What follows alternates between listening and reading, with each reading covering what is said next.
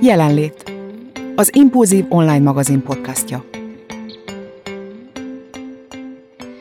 Sziasztok, köszöntünk benneteket az Impulzív magazin jelenlét extra podcastjében, amelyben legutóbb, hát egy nem kevésbé húzós témát tárgyaltunk ki, mint amilyen a mai adásban várnánk. Legutóbb a meddősségről beszélgettünk, őszintén tabuk nélkül a mostani jelenlét extrában, amelynek a megvalósulásához köszönjük szépen a Podcast Pioneers a Vodafone sokszínű tartalmakat népszerűsítő programjának a támogatását. A vendégünk dr. Tárnok Zsanett klinikai szakpszichológus, a Vadaskert Gyermek és Ifjúságpszichiatriai Kórház neuropszichológusa lesz. Köszönjük Köszönjük szépen, hogy elfogadta a meghívást, Zsanett, köszönjük, hogy itt van velünk. Köszönöm szépen. És hogy miről fogunk beszélgetni? Hát ugye egy, azt még gyorsan mondjuk el, egy három évtizedes múltal bíró intézményről beszélünk a Vadaskert Gyermek és Ifjúságpszichiátriai Kórház és Szakambulancia intézményében, ami a fennállása óta elképesztő. Több mint 62 ezer gyermek vizsgálatát, terápiáját végezte el, nagyon gyakran szülői támogatással, és az utóbbi években, ezt a hozzánk eljutatott sajtóanyagban olvastam, leesett az állam,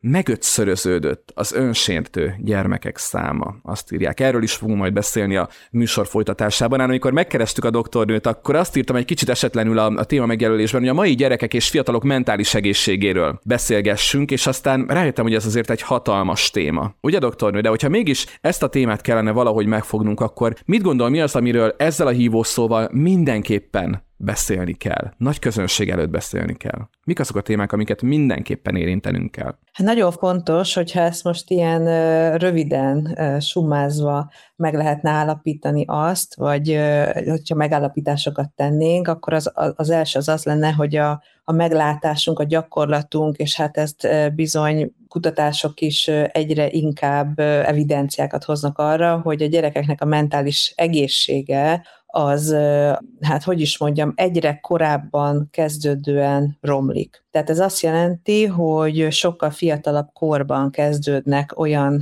tünetek, problémák, nehézségek, amiket eddig később láttunk, akár ha csak a kamaszkort is nézzük, és a, itt az ön által kiemelt önsértésre vonatkozóan is az az egyik sajnálatos megállapítás, hogy, hogy ez is sokkal korábbi életkorban kezdődik, és sokkal gyakrabban fordul elő, mint, mint ahogy azt az elmúlt, hát nem tudom, 20-30 évben láttuk. Szóval, hogy, hogy talán ez egy, ez egy ilyen nagyon általános, ám mégis szembetűnő tendencia, hogy a mentális egészség szempontjából a tünetek egyrészt gyakoribbak a gyerekeknél, másrészt korábban kezdődnek. Egy szembetűnő tendencia, és mondjuk ki, egy borzasztó, egy riasztó tendencia. Nagyon riasztó, és megmondom őszintén, hogy elég nehéz is, tehát hogy ez egy nagyon nehéz helyzet, ugyanis ez az elmúlt években, tehát Magyarországon az elmúlt években tapasztaljuk ezt a felgyorsultságot ezen a téren, Közbevághatok, hogy megkérdeztem, hogy mit ért elmúlt évek alatt? Hát, mire gondoljunk? Most nálunk itt pont ez a Covid-dal ezzel a világjárványjal függött össze valahogy, de ezek után, vagy ennek a kapcsán szembesültünk ezzel, és vált így a mindennapi gyakorlatunk részévé, hogy tényleg napi szinten több mentő áll meg nálunk, és előtte ez nem volt azért ennyire gyakori, de, de nem lehet azért mindent itt a COVID számlájára vetni, mert, mert Nyugat-Európában, Észak is Észak-Európában, vagy a skandináv országokban, ez már előtte elkezdődött. Tehát, hogy ez a fajta tendencia, hogy a gyerekeknél ez az önsértő magatartás például, ami leginkább ugye ilyen szorongásos zavarokkal is összefügg, ez már korábban megjelent, a COVID előtt is, úgyhogy maximum azt lehet mondani, hogy a COVID ezt valahogy katalizálhatta itt nálunk. Mindjárt erre vonatkozóan is lesz kérdésem, csak egy részlet kérdés, ami hirtelen szöget ütött a fejemben. Amikor önökhöz mentő visz egy gyereket, akkor az a gyerek milyen állapotban van azzal a gyerekkel? Mi történt? Hát sokféle állapotban lehet, hogyha nyilván amikor mentő hozza, akkor sokszor már megnyugodva hozzák egyébként a gyerekeket, de hát lehet akár düroham, vagy, vagy, vagy, egy, vagy egy szuicid kísérlet, vagy gondolatok, vagy nagyon-nagyon rossz állapotba kerül otthon, és ráhívnak egy mentőt, szóval számtalan formában lehet ez. És amikor azt mondja, hogy a már, mert nekem is a COVID tűnt ilyen, ilyen határvonalnak a fölkészüléskor, hogy biztos, hogy a COVID az valamilyen szinten vízválasztó volt, de hogyha azt mondja, hogy már ezek a tendenciák előtte megfigyelhetőek voltak, az azt jelenti, hogy ezeket a trendeket egyébként már, már kutatják, vagy, vagy keresik ezeknek a miértjeit, vagy van már valami, amibe legalább kapaszkodni lehet és valahonnan elindulni. Mert hát ugye nyilván a kezelés az már egy tüneti dolog, de hát mindig azt mondjuk az okhoz kéne eljutni, hogy, hogy mi lehet az oka ennek? Nagyon jó kérdés. Nem tudom. Tehát nem, nem, nem teljesen egyértelmű. Nem tudjuk, valószínűleg több oka van. Az, hogy a, a, a gyerekeknek a a szocializációja, a, a, a digitális tartalmak, az online tartalmakhoz való hozzáférés az sokkal korábban kezdődik, sokkal ugye szélesebb körű, mindenféle információhoz hozzájutnak a gyerekek, amikre nem biztos, hogy érzelmileg felkészültek. Nagyjából ennek az önsértő magatartásnak a hátterében azért egy azért egy ilyen impulzus kontroll probléma áll. Tehát, hogy az érzelmi feldolgozásnak a zavara sérül. Jó? Szóval, hogy, hogy ar- arról van szó, hogy az ő idegrendszerük, ami ezeket az érzelmi viharokat, vagy nagyon nyilván van eleve egy érzékenységet, nem mindenki ugyanolyan, de ezeket nehezebben kezelik, nehezebben kontrollálják. Ezt még nem tanulták meg, és hát nyilván kialakulnak könnyedén ilyen ördögi körök. Mondok egy példát arra vonatkozóan, mondjuk van ez a falcolás nevezetű tünet, amikor a gyerekek nem szuicid, tehát hogy nem öngyilkossági szándékkal feltétlenül, de hogy ugye vagdossák kicsit magukat, és akkor ez okoz egyfajta fájdalmat, de egyrészt egy megkönnyebbülést is erről számolnak be. És hát ugye az idegrendszerünk olyan, hogyha nekünk van valami rossz, tehát mondjuk nagyon feszültek vagyunk, és akkor keressünk valamit a környezetünkbe, vagy magunkba, ami ezt valahogy tudja enyhíteni, függetlenül attól, hogy ez egy jó dolog, vagy rossz dolog, de enyhíti, és mondjuk például ez a önmagunknak valamilyen fájdalom okozás is tudja ezt enyhíteni, akkor ez a viselkedés megerősödik hosszú távon, mert hogy az agyunknak, meg nekünk, meg az idegrendszerünknek jó, hogy ez a nagyon nagy feszültség, ez gyakorlatilag lecsökkent. Tehát, hogy, hogy van egy ilyen része is, egy ilyen viszonylag egyszerűbb tanulás elméleti háttere ennek az egésznek még. Viszont, hogyha ha ezt tovább gondoljuk, és azt mondjuk, ugye azt mondta, hogy egyre fiatalabb korosztálynál jellemzőek az ilyen jellegű viselkedések. Mondjuk egy gyerek adott esetben, mit mondjak, 12 évesen, vagy 14 évesen. Bután mondva megtanulja azt, hogy ettől nekem jobb lesz, tehát valahogy ezzel tudom kezelni azt a bennem dúló vihart, ami van. Akkor ez elég? Tehát picit úgymond vagdossa magát, vagy fájdalmat okoz magának, és akkor ezzel le tudja ezt a részt, vagy pedig ez egy olyan dolog, amit hogyha 12-14 évesen csinál, akkor mit fog csinálni 24 évesen, mit fog csinálni 34 évesen? Ez mindenképp egy kockázati tényező, tehát nem is azt mondom, hogy elég, hanem ez egy úgymond veszélyes dolog, mert hogy erre rá is lehet tanulni olyan értelemben, hogy, hogy nem tanulja meg valójában regulázni az ő impulzusait és érzelmeit, hanem ezzel próbálja meg valahogy regulázni, de hát ez nem adekvát, tehát hogy ez nem jó, mert nem jó. Úgyhogy, úgyhogy ez semmiképpen nem egy, nem egy megfelelő megküzdési mód. Tehát, hogy azt kell megtanítani a gyerekeknek, hogy meg a fiataloknak, hogy hogyan tudják valahogy az érzelmeiket regulázni. És a fiatalabb korral az a baj, hogy az idegrendszerünk az olyan, hogy azok a területek az agyunkban, amelyek ezekkel a kontrollfunkciókért felelősek, vagy ezzel van összefüggésben, ezek nagyon későn érnek. És éppen ezért nagyon sokáig tart ezeknek a, a fejlődése, egészen fiatal felnőtt korig, szoktuk mondani, tehát ilyen 20 éves korig, amíg ezek olyan szinten vannak, hogy megértek ezek a kontrollfunkciók, picit úgy kell elképzelni, mint egy karmester a, a, a zenekarba, aki egyébként nem játszik hangszeren, de hogy összehangolja az egész zenekar. Tehát, hogy ezek azok a funkciók, és főleg így a homlok lebenyelős részével vannak kapcsolatban. Szóval ez egy nagyon, mind az egyetfejlődés, mind a törzsfejlődés, ez egy nagyon fiatal struktúra az agyunkban. És hát ugye minél idősebb valaki, tehát ez logikus, ez azért törvényszerűleg, vagy tankönyvileg, elvileg ez egyre érettebb, úgyhogy jobban, egyre jobban tud megküzdeni bármilyen viselkedésbeli, érzelmi életét, vagy a gondolkodását regulázó, kontrolláló dolgokkal. És hogyha ez korábban érik a gyerekeket olyan, főleg akik szenzitívebbek, olyan környezeti stresszorok, amik az ő életkoruknak kvázi nem felelnek meg, most akkor ezt ilyen leegyszerűsítve lehet mondani, akkor neki azért a, minél fiatalabb, annál nehezebb ezt még, még tudnia, meg megtanulnia. Jó, tehát hogy az életkorral ez egyébként is fejlődik, de azért az idegrendszer fejlődésében vannak ilyen ablakok, meg érzékeny periódusok, amikor valamire nagyon, egy környezeti ingerre nagyon-nagyon érzékeny az idegrendszer. Most mondok egy teljesen ilyen evidens példát, hogy ezt lehessen érteni, hogyha mondjuk egy ember nem tanul meg beszélni hat éves kora előtt, tehát nem, az azt jelenti ugye, hogy nem hall mondjuk emberi beszédet, akkor nem fog tudni utána megtanulni beszélni. Tehát, hogy az idegrendszernek vannak kritikus fejlődésnek, vannak kritikus periódusai, vannak nyitott ablakai, amik bezáródna, bezáródhatnak, és vannak szenzitív időszakok, amikor nagyon jó, ha pont akkor éri az a környezet inger, aminek érnie kell, például mondjuk a beszéd tanulásnak a fejlődésében. És ugyanúgy nem jó, hogyha olyan éri, ami nem való neki, tehát éppen akkor nem való neki, szóval akkor lehet, hogy azok a dolgok sokkal jobban összekapcsolódnak, vagy nem fognak összekapcsolódni.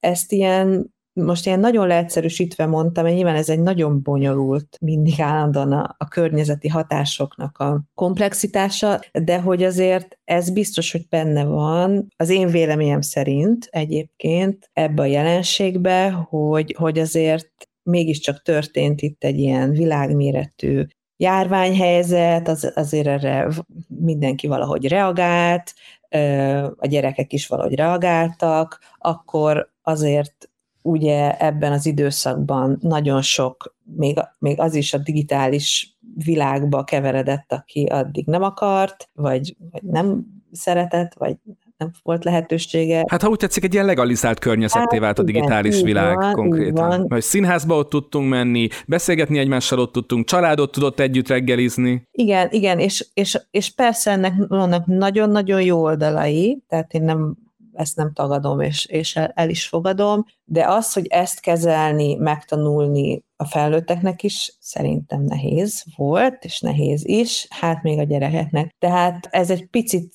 lehet, hogy hatott erre a folyamatra, hogy ezt így katalizálta, és akkor én nem feltétlenül itt a járvány helyzettel kapcsolatos nagy stresszre gondolnék elsősorban, hanem hogy kinyíltak olyan lehetőségek, kapuk, amik kicsit kontrollálhatatlaná váltak, és hát azért tudjuk azt is, hogy itt a járvány után tényleg olyan érdekes jelenségeket is láttunk a világban, amit előtte ritkábban, hogyha megengedik, akkor mondok még egy példát erre. Én leginkább ezekkel a fejlődési zavarokkal foglalkozom, mint az ADHD, meg a Tourette-szindróma, a zavarok, és itt a járvány után, vagy alatt, és ilyen járványszerűen megjelentek ezek a tik tünetek egyébként, amik, amik leginkább funkcionális jelleggel bírnak. Ez azt jelenti, hogy, hogy nagyon sokan megjelentek az ambulanciákon világszerte, tehát hogy ez nem csak nem csak egy, egy országra vagy földrészre lokalizálódott, hanem világszerte beszámoltak a, a munkatársaim, itt az európai kutatók, meg szakemberek, mentek az e-mailek, hogy egyre többen jelentkeznek, és főleg fiatalok majdnem, hogy felnőttek, lányok, nők, akiknek én nagyon-nagyon hirtelen, erősen kezdődtek ezek a, a Tourette szindrómája, ugye. És hogy, hogy lett, egy ilyen, lett egy ilyen járvány, ezen a területen is, és egy pár év alatt uh, itt a szakemberek aztán hoztak egy konszenzust, mert hogy nagyon érdekes, hogy ez, ez a fajta tünetcsoport, ez funkcionális jelleggel bír, tehát hogy nem feltétlen Tourette szindrómának tartjuk, mert nem reagál a, se a gyógyszeres, se a viselkedésterápiás kezelésekre, és egy kicsit ilyen, e, ezt úgy kell elképzelni, mint, mint egy ilyen pszichoszomatikus tünetet, most akkor így ezt a funkcionális tünetet, hogy lesz valami szerepe vagy funkció az ember életében, de hogy ez nagyon érdekes volt, hogy nagy része ezeknek a, a, a fiataloknak valamilyen TikTok, vagy, vagy YouTube, vagy nem tudom milyen csatornát követett, ahol turettesek számoltak be a saját életükről és tüneteikről, tehát hogy kicsit olyan, mint átvették volna ezeket a tüneteket, és ez mondjuk nem jelenti azt, hogy ők ettől ne szenvedtek volna, de hogy ez egy kicsit más, mint a klasszikus Tourette szindróma. Jó? Szóval, hogy, hogy azért azt látjuk, hogy azért van nyilvánvalóan tehát a digitális meg online világnak nagyon markáns hatása lehet a mindennapjainkra, és hát ez a pszichiátriai tünetek esetében sincsen más, hogy. Talán annál is inkább, mert hogy úristen, nem is emlékszem hirtelen, hogy hány éves kor, de, de azt mondják, hogy van egy adott, mert ugye mondjuk, hogy minden probléma valahol otthon kezdődik, vagy minden ilyen jellegű problémának érdemes otthon keresni a gyökerét, Ugye ezt gondolom, hogy nem ennyire fekete vagy fehér, mert nem lehet mindent a szülőre, meg mindent a, a szülői házra ráhúzni, meg az otthoni környezetre, de például nagyon sok kapcsolódási pont van azzal, amit a doktornő mondott, ugye, hogyha járvány oldaláról fogjuk meg. Mi történt? Otthon maradtunk. Kik maradtak otthon? Anya, apa, gyerekek otthon maradtak, még lehet, hogy a nagymama is otthon maradt. Ott voltak úgymond egymás nyakán. Adott esetben olyan gyerekek is, akik egyébként mondjuk normál esetben több időt töltenének távol a szülőktől. És életkori sajátosság is lehetne az, hogy távol legyen a szülőtől, ott maradtak egymás nyakán. Tehát valahogy az otthoni szocializáció is másképp működött ezzel a bezár, összezártsággal, mint hogy működnie kellett volna. Beszorultak a digitális térbe, ahogy a doktornő mondta, ezerszer több digitális tartalmat fogyasztottak, az egyébként sem elhanyagolható mennyiség mellett, amennyit fogyasztanának mondjuk a serdülők, de még a kisebb gyerekek is oda kerültek a digitális térbe, és én azt olvastam, hogy a pici gyerekeknél pedig kifejezetten idegrendszeri szempontból káros, hogyha túl korán jutnak, akár okostelefonhoz, akár tablethez, akár túl sok sok időt töltenek képernyő előtt. Tehát, hogy ez a képernyőidő, otthonlét, digitális dolog, ez egy ilyen nagyon-nagyon összefüggő, egymásra ható, szerteágazó dolognak tűnik nekem. Abszolút. Egyébként egyik véglet sem jó, tehát az sem jó, ha valaki ezt tiltja, és az sem jó, hogyha valaki szabadjára engedi, de hogy az biztos, hogy minél később érdemes azért a gyerekeket ebbe a világba beleengedni, tehát azt az, az, az tudjuk, tehát hogy az idegrendszerükre ez nem feltétlenül van jó hatással, de hát azért azt sem lehet mondani, hogy ez mindennek ez az okozója. A, egyébként itt a összezártság meg a, meg a digitális világba való kinyitott kapu, ami ugye mindenkinek kénytelen volt, ha akart, hanem besétálni, ezzel kapcsolatban van egy nagyon érdekes dolog, amit mi is tapasztaltunk, hogy, hogy a tipikusan fejlődő, tehát a tipikusan fejlődő gyerekeknél ez a karantén időszak, meg hogy a kortársaiktól való elzártság vagy elszakadás az első időszakban ez nagy, nagyon nehéz volt. Persze utána azért azt láttuk, hogy ez a fiatalok hogy megoldották ezt, a maguk nem, ügyesen. Diplomatikusan, igen. De hogy ez nehéz volt, tehát hogy, hogy, hogy ugye akkor jó sok veszekedés volt, meg hogy nem tudom, nem feküdtek le, meg fönnmaradtak, meg ezt csináltak, meg azt csináltak, volt sok konfliktus, de ez valahol egy normális, adekvát, ebben a helyzetben reakció egy a leválási feladatát teljesítő kamasztól, mert hogy neki beszorult ugye egy olyan helyzetbe a szüleivel, akiről egyébként az ő életfeladata szerint le kellene, hogy váljon, szóval, hogy kicsit csapda helyzet, tehát akkor ők ott veszekedni, szeretnék akkor mindenkit megnyugtatni, aki egy ilyen helyzetben volt, hogy hogyha arra emlékeznek, hogy úristen, mennyit veszekedtek, és hogy milyen szörnyű volt, örüljenek neki, mert ez, ez a dolga a kamasznak, meg a szülőnek is, hogy ezt csinálják. Nyilván ez most nem a legideálisabb volt, de mindegy. A másik csoport pedig, akik mondjuk azt, hogy atipikusan fejlődő idegrendszerrel bírnak, vagy, vagy nem teljes, vagy valami fejlődési zavar, még lehet, hogy nincs is diagnosztizálva, nem is volt diagnosztizálva előtte, Na ők azok, akik ezt,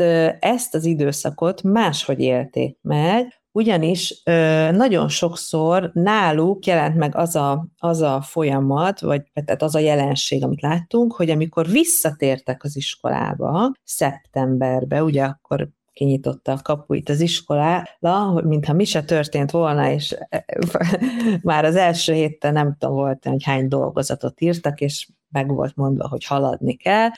Én nagyon sajnáltam a pedagógusokat, mert ők nem voltak erre egyáltalán felkészítve, tehát, hogy, és mi se voltunk, tehát emlékszem azokra a hetekre a szeptemberben, amikor hirtelen tele lettünk, mert azok a gyerekek, akik, akiknek egyébként meg jó volt otthon, mert ők egyébként is egy picit ugye más, más idegrendszerrel fejlődtek, bántották őket az iskolában, nem jól tanultak, csomó rossz élményük volt, frusztráltak voltak, piszkálták őket, nem volt sikerélményük, mert tanulási zavar, mert vagy kicsit az autizmus spektrum zavar, vagy az ADHD, vagy ezek jöttek szóba. Tehát ő nekik az otthon lét, most függetlenül lehet, hogy ott is volt veszekedés, vagy nem tudom, de az, az volt, az egy biztonságos élmény volt, vagy szorongtak, és most ebből a biztonságos élményből kellett visszamenniük az iskolába. Hát és ez nem ment. Na, és ők jelentek meg nálunk szeptemberbe, és azóta ez a tendencia, hogy tényleg az ambulanciánkon nagyon-nagyon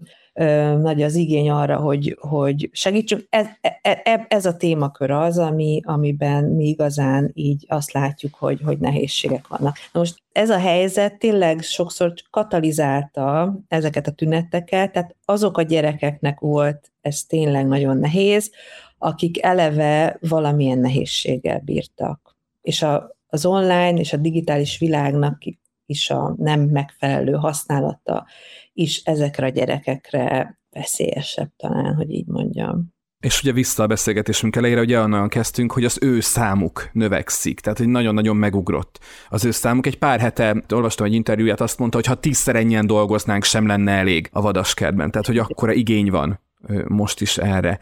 Doktornő, mi lehet itt, amiben a, a szülő a legtöbbet tudja tenni. Nyilván az, hogyha valamit észrevesz, akkor segítséget kér. Oké, okay. sokszor ez se evidens, de mondjuk ezt tartsuk evidenciába, hogy a szülő valamit észrevesz, akkor szakemberhez fordul. Na de hát hogy veszek észre valamit? Tehát azért nem mindig olyan egyszerű, főleg ilyen jellegű problémák esetében, mert mondjuk egy vágás lehet, hogy észreveszem, hogy takargatja a ruhájával, aztán egyszer véletlen kificen, és látom, hogy ott valami van, aminek nem kéne ott lennie. De hát itt olyan dolgokról beszélt, amiket azért nem biztos, hogy annyira egyszerű észrevenni a szülőnek azt lehet észrevenni, hogy hogyha egy gyereknél vagy egy fiatalnál valami megváltozik. Nem például az étkezése terén megváltozik. És most nem arról beszélek, hogy mondjuk egy kicsit fogyókurázik, az is fontos, mert ugye azért tudjuk, hogy vannak étkezési zavarok is, de, de hogy vagy túl sokat eszik, vagy nem eszik, az alvása megváltozik, nem tud aludni, vagy nagyon sokat alszik, vagy vagy a, a, a társas kapcsolatai terén is valamilyen változás áll be, már nem szereti azokat a tevékenységeket csinálni, amit korábban neki örömet okozott, vagy nem találkozik a barátaival, akivel, akikkel korábban szeretett találkozni, visszahúzódó lesz, egy, szeret egyedül lenni, vagy éppen nem tud egyedül lenni, tehát minden olyan magatartásbeli viselkedési változás, ami nem volt előtte, vagy lehet, hogy volt, de a mértéke az sokkal markánsabb. Tehát, hogy most az átmeneti dolgoktól, mert minden gyerek vagy fiatal, főleg a kamasz, lehet, hogy szeret délig aludni. Na ezt akartam kérdezni, hogy sok olyan dolog hangzott el, mire a szülő azt mondaná, hogy hát életkori sajátosság, prepubertáskor, pubertáskor, hát ez ezzel jár, és, és, akkor, és akkor basszus nem? Hát, hogyha ez, ez úgy marad, tehát hogyha ez krónikus, vagy nem, vagy sokat szomatizál, fáj a hassa, fáj a feje, nem akar iskolába menni. Tehát ez, ezek azok a tünetek, amik ha krónikusan, jó, most nem, nem egy három-négy napról beszélek, mert pont lehet, hogy van egy betegség, és ami nem ö, eszik, kiszik és alszik, de, de hogyha ez így, ez így rendszeressé válik, ha ez egy, ha ez egy ilyen, már azt veszi észre a szülő, hogy egy ideje mondjuk rossz kedvű, és nem tudja semmi. Szóval, hogy ez, ezek azok a változások, jó, amik, amikre figyelni kell. Öröm, nincs öröme, tényleg visszahúzódik, evés, alvás, iskolába járás, szokások megváltoznak, és, és az ilyesmik. Ugye a COVID előtti időszakhoz képest, aztán már el is hangzott, aztán nem vagyok biztos, mert az arány az igen, Ugye azt olvastam, 40%-kal emelkedett a szorongásos és depressziós zavarokkal küzdő gyerekeknek a száma. Mikortól mondhatjuk azt, hogy egy gyerek mondjuk akkor egy, egy ilyen prepubertánskor és egy serdülőkort nézzünk, hogy ebben a korban mondjuk a gyerek szorongó, vagy a gyerek esetleg már depresszió tüneteit mutatja. Uh-huh. Hát erre vannak ö, megfelelő ö, módszerek, hogy ezt ki lehessen deríteni, tehát nyilván gyerekpszichiátria eszköztárában erre vannak megfelelő ö, interjúk, struktúrált interjúk, és hát az osztályos diagnózis során a, a mi repertoárunk, amivel dolgozunk, de hogy én azt gondolom, hogyha, hogyha akkor valami akkor probléma, ha valamilyen zavart okoz. Jó? Tehát, hogyha valamilyen funkcionális károsodással jár, emiatt nem tud normálisan iskolába járni, emiatt nem tud örömet találni mondjuk abban a sportban, amit eddig szeretett, vagy tanulni nem tud. Tehát, hogy megváltoznak a tanulási szokásai, leromlanak a jegyei, szóval, hogy ezek mind-mind olyan jegyek, meg jelek, amik, amikre érdemes figyelni, és ezek károsítják a mindennapokat. Most ezt nem úgy kell elképzelni, hogy akár konkrétan is károsíthatják, tehát hogy mondjuk nem tud fölkelni, vagy fölöltözni, hogy vannak elakadásai, de úgy is, hogy így általánosságban, tehát az ő élet minősége romlik emiatt, és a családja is persze nyilván, mert a szülők megaggódnak. Na most gyerekek esetében talán előbb nem az a jó szó rá, hogy rálegyintünk, de, de, de lehet, hogy kevésbé gondolunk abba bele, hogy ugye sokat beszéltünk itt a Covid-ról, meg a járványhelyzetről, ami nyilvánvalóan egy olyan dolog volt, amit nem egy gyereknek, de egy felnőttnek se volt rá igazából megküzdési mechanizmusa, mert hát mondjuk akár ön is, vagy én is honnan tudtuk volna milyen egy világjárványban élni. Hát hála jó Istennek soha nem volt részünk benne, hogy, hogy, hogy mi történik akkor, amikor, azt, amikor naponta azt halljuk, hogy ennyien haltak, meg ennyien kerültek kórházba, amikor azt látjuk, hogy hogy nem tudjuk, miért került a piros tacepao valakinek az ablakára. Tehát és ezek mind-mind olyan triggerek, amik így, így értek minket éveken keresztül. Tehát valamilyen úgymond folyamatos pszichés nyomás alatt tartott bennünket maga ez a helyzet, amibe kerültünk. Beleértve ugye a gyerekeket is.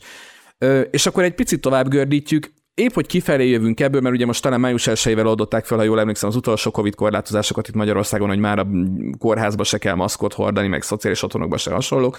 De most meg itt van a nyakunkon egy éve egy háború. És akkor ezek mind-mind olyan dolgok, amikről még nem, talán ilyen aspektusban nem beszéltünk, de hát ezek meg, ha úgy tetszik, olyan, hogy egy kicsit non-stop víz alá nyomva tartanának bennünket, nem? És hát a gyerekek meg erre szenzitívebbek, mint a felnőttek, nem? Szenzitívebbek, és bizonyos értelemben van egy nagyobb rugalmasságuk is, mint ahogy a, az idegrendszer is még fiatalabb korban hát sokkal plastikusabb, mint felnőtt korban, tehát rugalmasabb, és a gyerekek is egy kicsit úgy vannak, a, a kicsi gyerekeknél, szóval, hogy abba lehet így belegondolni, vagy így, ezt is így kicsit általánosítani, hogy a, a gyerekek sokszor úgy vannak, ahogy a felnőttek, az ő, őket körülvevő felnőttek. Tehát, hogyha ők jobban vannak, vagy jobban kezelik, akkor a gyerekek is jobban fogják ezt kezelni, és valahogy az életük nekik az életük részévé, hát nekik ez az életük része, ugye a korai életük, korai élményeik része ez az egész, hát attól függ hány évesek,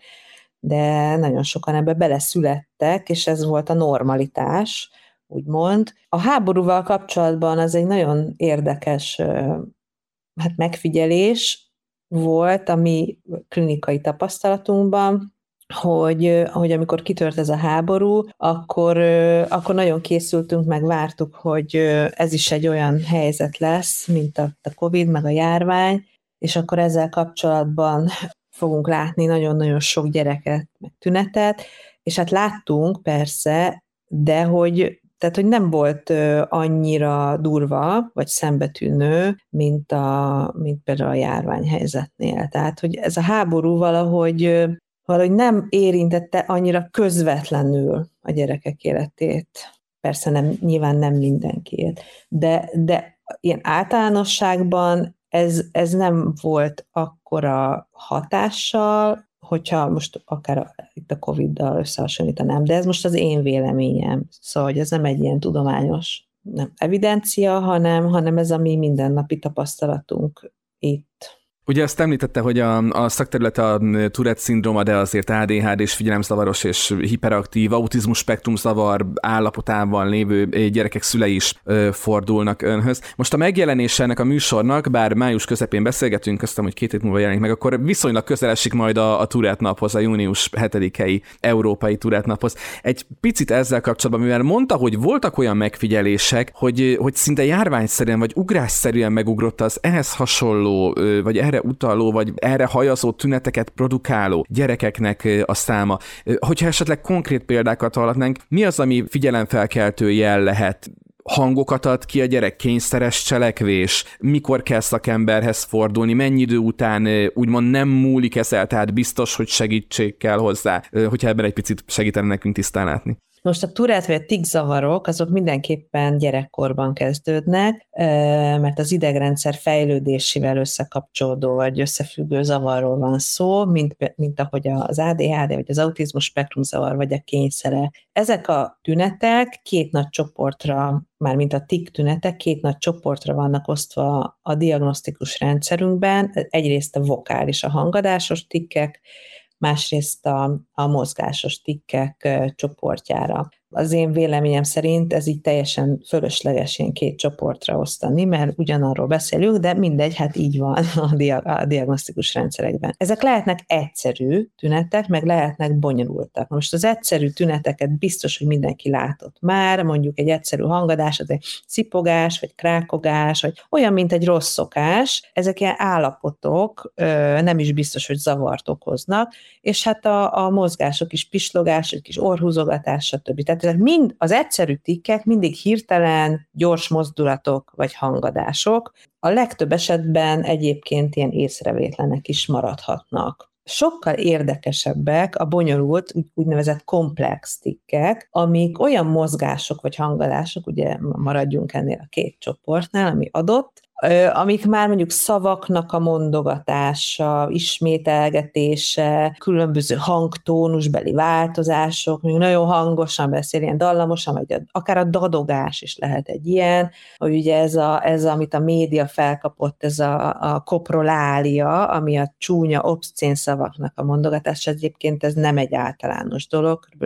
5-10 ban van maximum, és ez nem a diagnózisnak a kritériuma, ez egy tévhit, és ezek a hangadások és a, a, a mozgások is olyanok, mint hogyha bonyolultabbak, tehát, hogy több bizomcsoport, és olyan, mint hogyha szándékos lenne ez a mozgás. Sokszor azt is hiszi a környezet, hogy ez, mint hogyha direkt csinálná az illető, de nem direkt csinálja. Most ezek sokkal izgalmasabbak, mert itt akkor már mindjárt bejön az, hogy most akkor ez egy kényszer, vagy ez egy tik, vagy hogy hogyan tudjuk ezt így megkülönböztetni, vagy ez egy ilyen sztereotíp mozgás, mint amit a autizmusban látunk. Szóval e, ez a része nagyon izgalmas, és fontos is, hogy lássuk, mert nem mindegy, hogy, hogy minek tituláljuk, mert nem mindegy, hogy hogyan kezeljük ezeket a jelenségeket. De most a tikkek egyébként önmagukban ártalmatlanok, tehát hogy nem kell megijedni tőlük, nagyon sok gyerek tikkel, ez egy, én nem is nevezem ezt, meg nem is nevezzük ezt betegségnek, ez egy állapot, ami nem feltétlenül okoz zavart, de ha, és akkor kell vele foglalkozni, ha zavart okoz. Tehát ha valaki tikkel, és a kisiskolásoknak a 20%-a tikkel, ez nagyon magas szám. Ez minden negyedik gyerek gyakorlatilag. Minden negyedik gyerek, igen.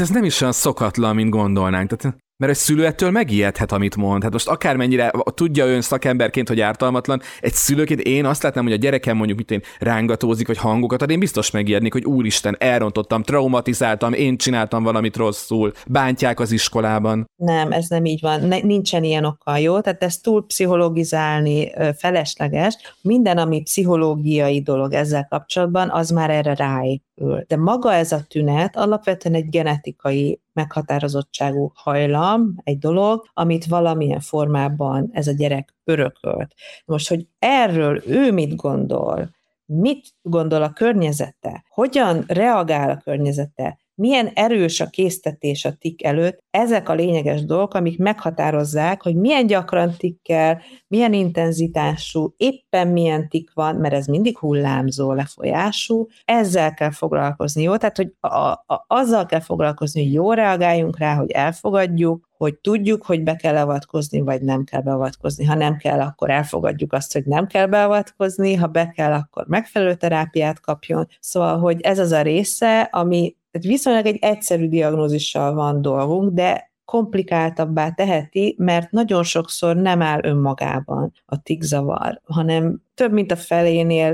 ADHD is diagnosztizálható, vagy valamilyen auti- magas, általában magasan funkcionál autizmus spektrumzavar, vagy a kényszerek. Jó, és ez, ezek azok, amik nagyon sokszor inkább nagyobb problémát okoznak, mint maguk a tikkek, hogy ezek így összekapcsolódnak, és ezért az egész kép egy nagyon színes tud lenni, és az az én gondolatom, meg véleményem ezzel kapcsolatban, hogy azzal érdemes foglalkozni, ami igazán problémát okoz ebből az egész csomagból. hogy elmúlik-e, hogy az idegrendszerünk fejlődik. Tehát ha akarjuk, ha nem, ha, ha járunk fejlesztésre, ha nem, az egyébként fejlődik magától is, valamilyen mértékben, mindenkinek más mértékben, de, de ez így van, és ahogy növünk, ugye, akkor azért a gyerekek egyre jobban megtanulják ezeket kontrollálni, és megint a kontrollfunkcióknál vagyunk, amik ugye ké, tudjuk most már, hogy azok későn érnek az agyunkban, és ahogy érik ez az egész, úgy egyre jobban kontrollálják ezeket a hát ezeket a késztetéseket, meg, meg ezeket a mozgásokat, impulzusokat,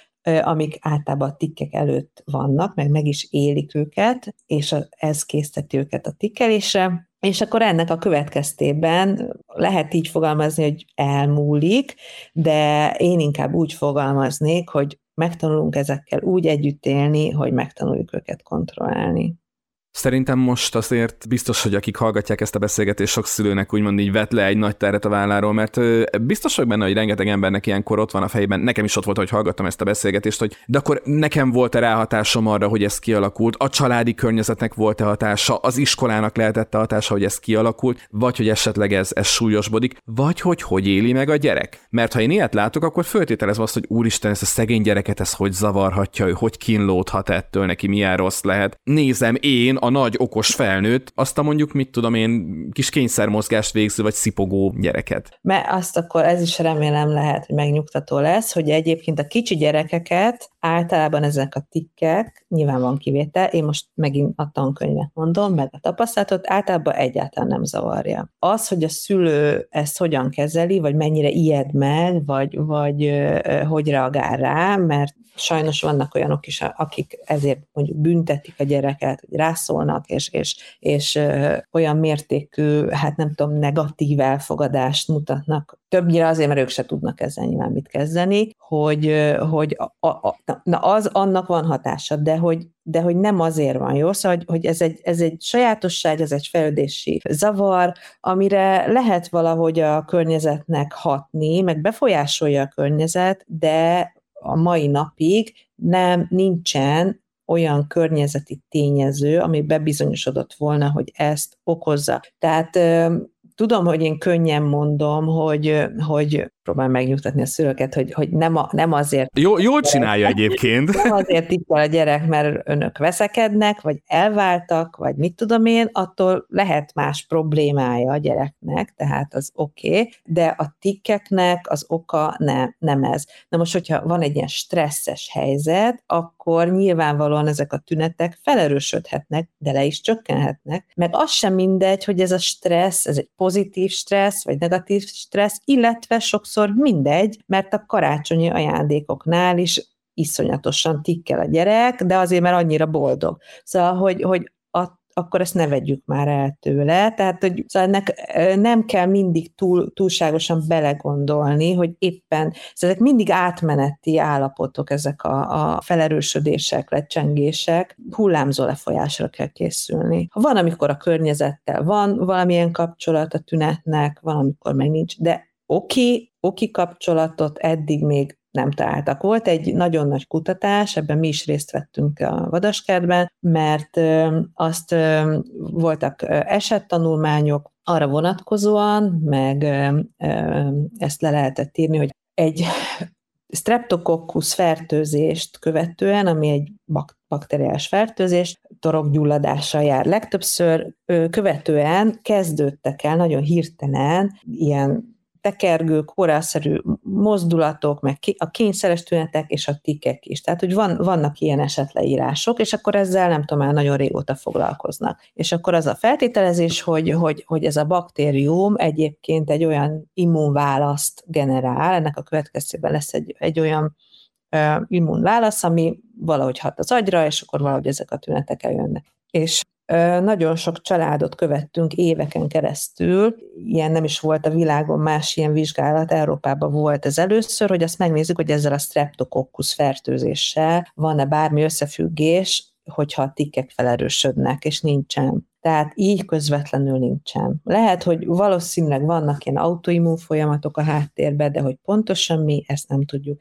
Ez csak azért érdekes, mert nagyon régebben, most már Istennek, egy ilyen bevett gyakorlat volt, főleg Amerikában, hogy anti, ugye ezt akkor antibiotikummal kezelték, és akkor azt gondolták, hogy akkor utána akinek volt ilyen, egyébként jobb, jobban is lehet, de, de hogy sokszor ilyen antibiotikum kezelésre tették évekig a gyerekeket, hogy ne tikkeljenek, és hát azért az bele, bele gondolunk, ez, akkor ez, ez elég káros, de hogy ennek, ennek nincsen evidenciája, szóval hogy ez, ez, ez teljesen felesleges. Hogyha azokról, amikről beszéltünk eddig, akár a, a tikkek, ADHD, figyelemszavar, autizmus spektrum szavar, ezekről beszélünk, ezek mondjuk iskolában, vagy úgy általában nem bélyegzik még meg nagyon a gyereket? Hát most van egy, van egy, egy olyan fajta tendencia, hogy az a szó, hogy neurodiverzitás, az egy, elkezdték használni a, a közbeszédbe, vagy hát nem tudom, hogy mondjam, tehát, hogy ezt megismerték nagyon sokan ezt a szót,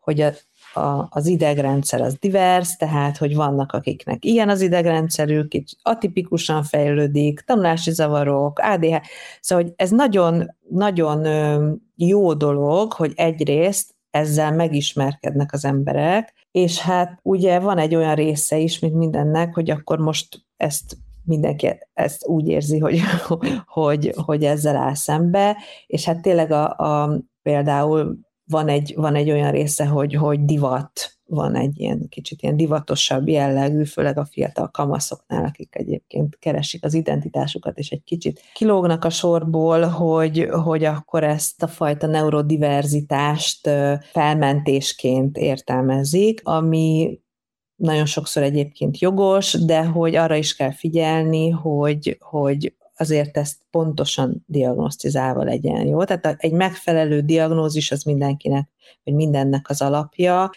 főleg a megfelelő terápiának. Tehát én, én nagyon örülök annak, hogy, hogy ezzel a, ezzel a, ezekkel a fogalmakkal nagyon sokan találkoznak, és hogy tudják, hogy mi ez, de hogy azt, azt is nagyon fontosnak tartom, hogy, hogy azért egy szakember állapítsa ezeket meg, és ne a nem tudom, az óvónéni, meg a szomszédnéni, meg a, akárki, a nagybácsi a családba. Szóval, hogy, hogy erre azért figyelni kell.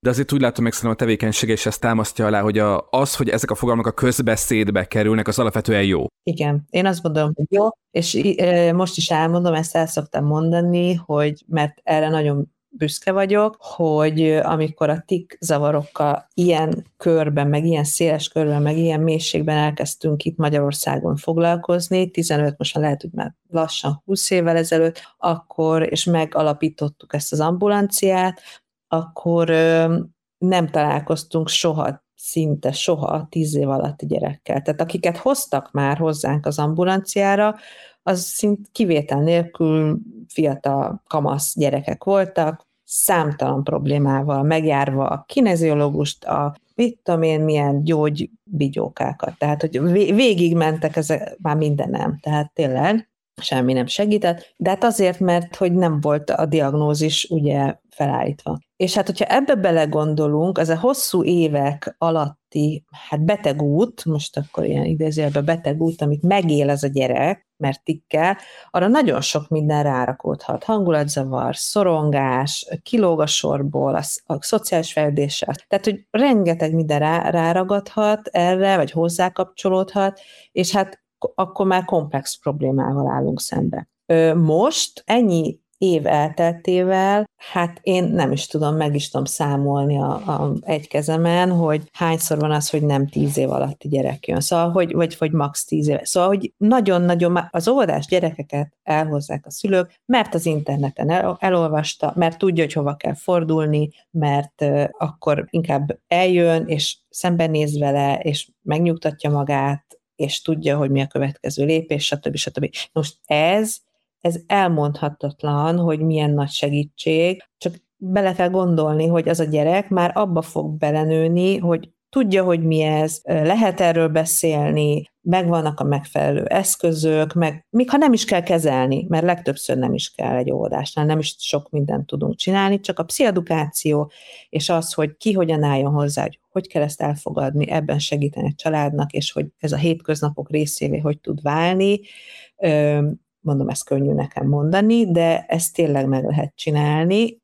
a, a családoknak, a szülőknek a legnehezebb, de, de ezzel tudnak a legtöbbet segíteni. Tehát, hogy ez szerintem önmagában ez egy nagyon nagy dolog, hogy, hogy azzal a pszichodukációs stratégiával, amit, amit mi kidolgoztunk, és beszélünk róla, és megtalálnak minket, azzal egy ilyen eredmény látható, hogy nagyon korán eljutnak a, a családok segítséghez. És akkor végeztetül a beszélgetésünk egy korábbi részére visszacsatolva, de erről mindenképpen szerettem volna a véleményét megkérdezni. Most ugye május 18-án beszélgetünk, tehát a beszélgetésünk rögzítésekor még csak néhány napja történt, nem tudom, hogy, hogy olvasta vagy hallotta, hogy a két Winslet BAFTA díjat kapott, és egy, egy három perces beszédet mondott. Egyébként az I Am Bruce sorozatban játszott szerepéért kapta ezt a díjat. Ebben egy anyát alakít. Egyébként a filmben az anya és a vér szerinti lányával együtt játszotta az anyalánya történetet. És arról szól ez a sztori, hogy, hogy egy tizenéves lány mentális betegségekkel küzdik, ami összefüggésbe hozható a túlszott online jelenléttel, és hogy ezért nem tud kapcsolódni az őt egyébként egyedül nevelő anyjához, tehát itt azért sok minden van, egyedülálló szülő, meg túlszott online jelenléte a tizenéves gyereknek, ugye erről is beszélgettünk a, a podcast első felében, és azt mondta Vince a díjátadásakor, hogy nem akarunk álmatlanul forgolódni rémülten, aggódva a gyerekeink mentális egészségéért, ezért egyrészt egy ilyen fölszólítással élt a, a nagyvilág felé, hogy büntessék az ártó tartalmakat terjesztőket, illetve azt mondja, bármilyen fiatalnak nekem ez nagyon tetszett, aki esetleg figyel, és azt érzi, hogy csapdába esett az egészségtelen online világban, azt üzenem, hogy kérjen bátran segítséget, nincs ebben semmi szégyelni való, ha ezt elismeri, hogy támogatásra van szüksége, ott lesz a támogatás, csak kérjen. Szerintem hatalmas dolog, hogy egy olyan ember, akinek ennyi emberhez eljutnak a szavai egy ilyen platformon,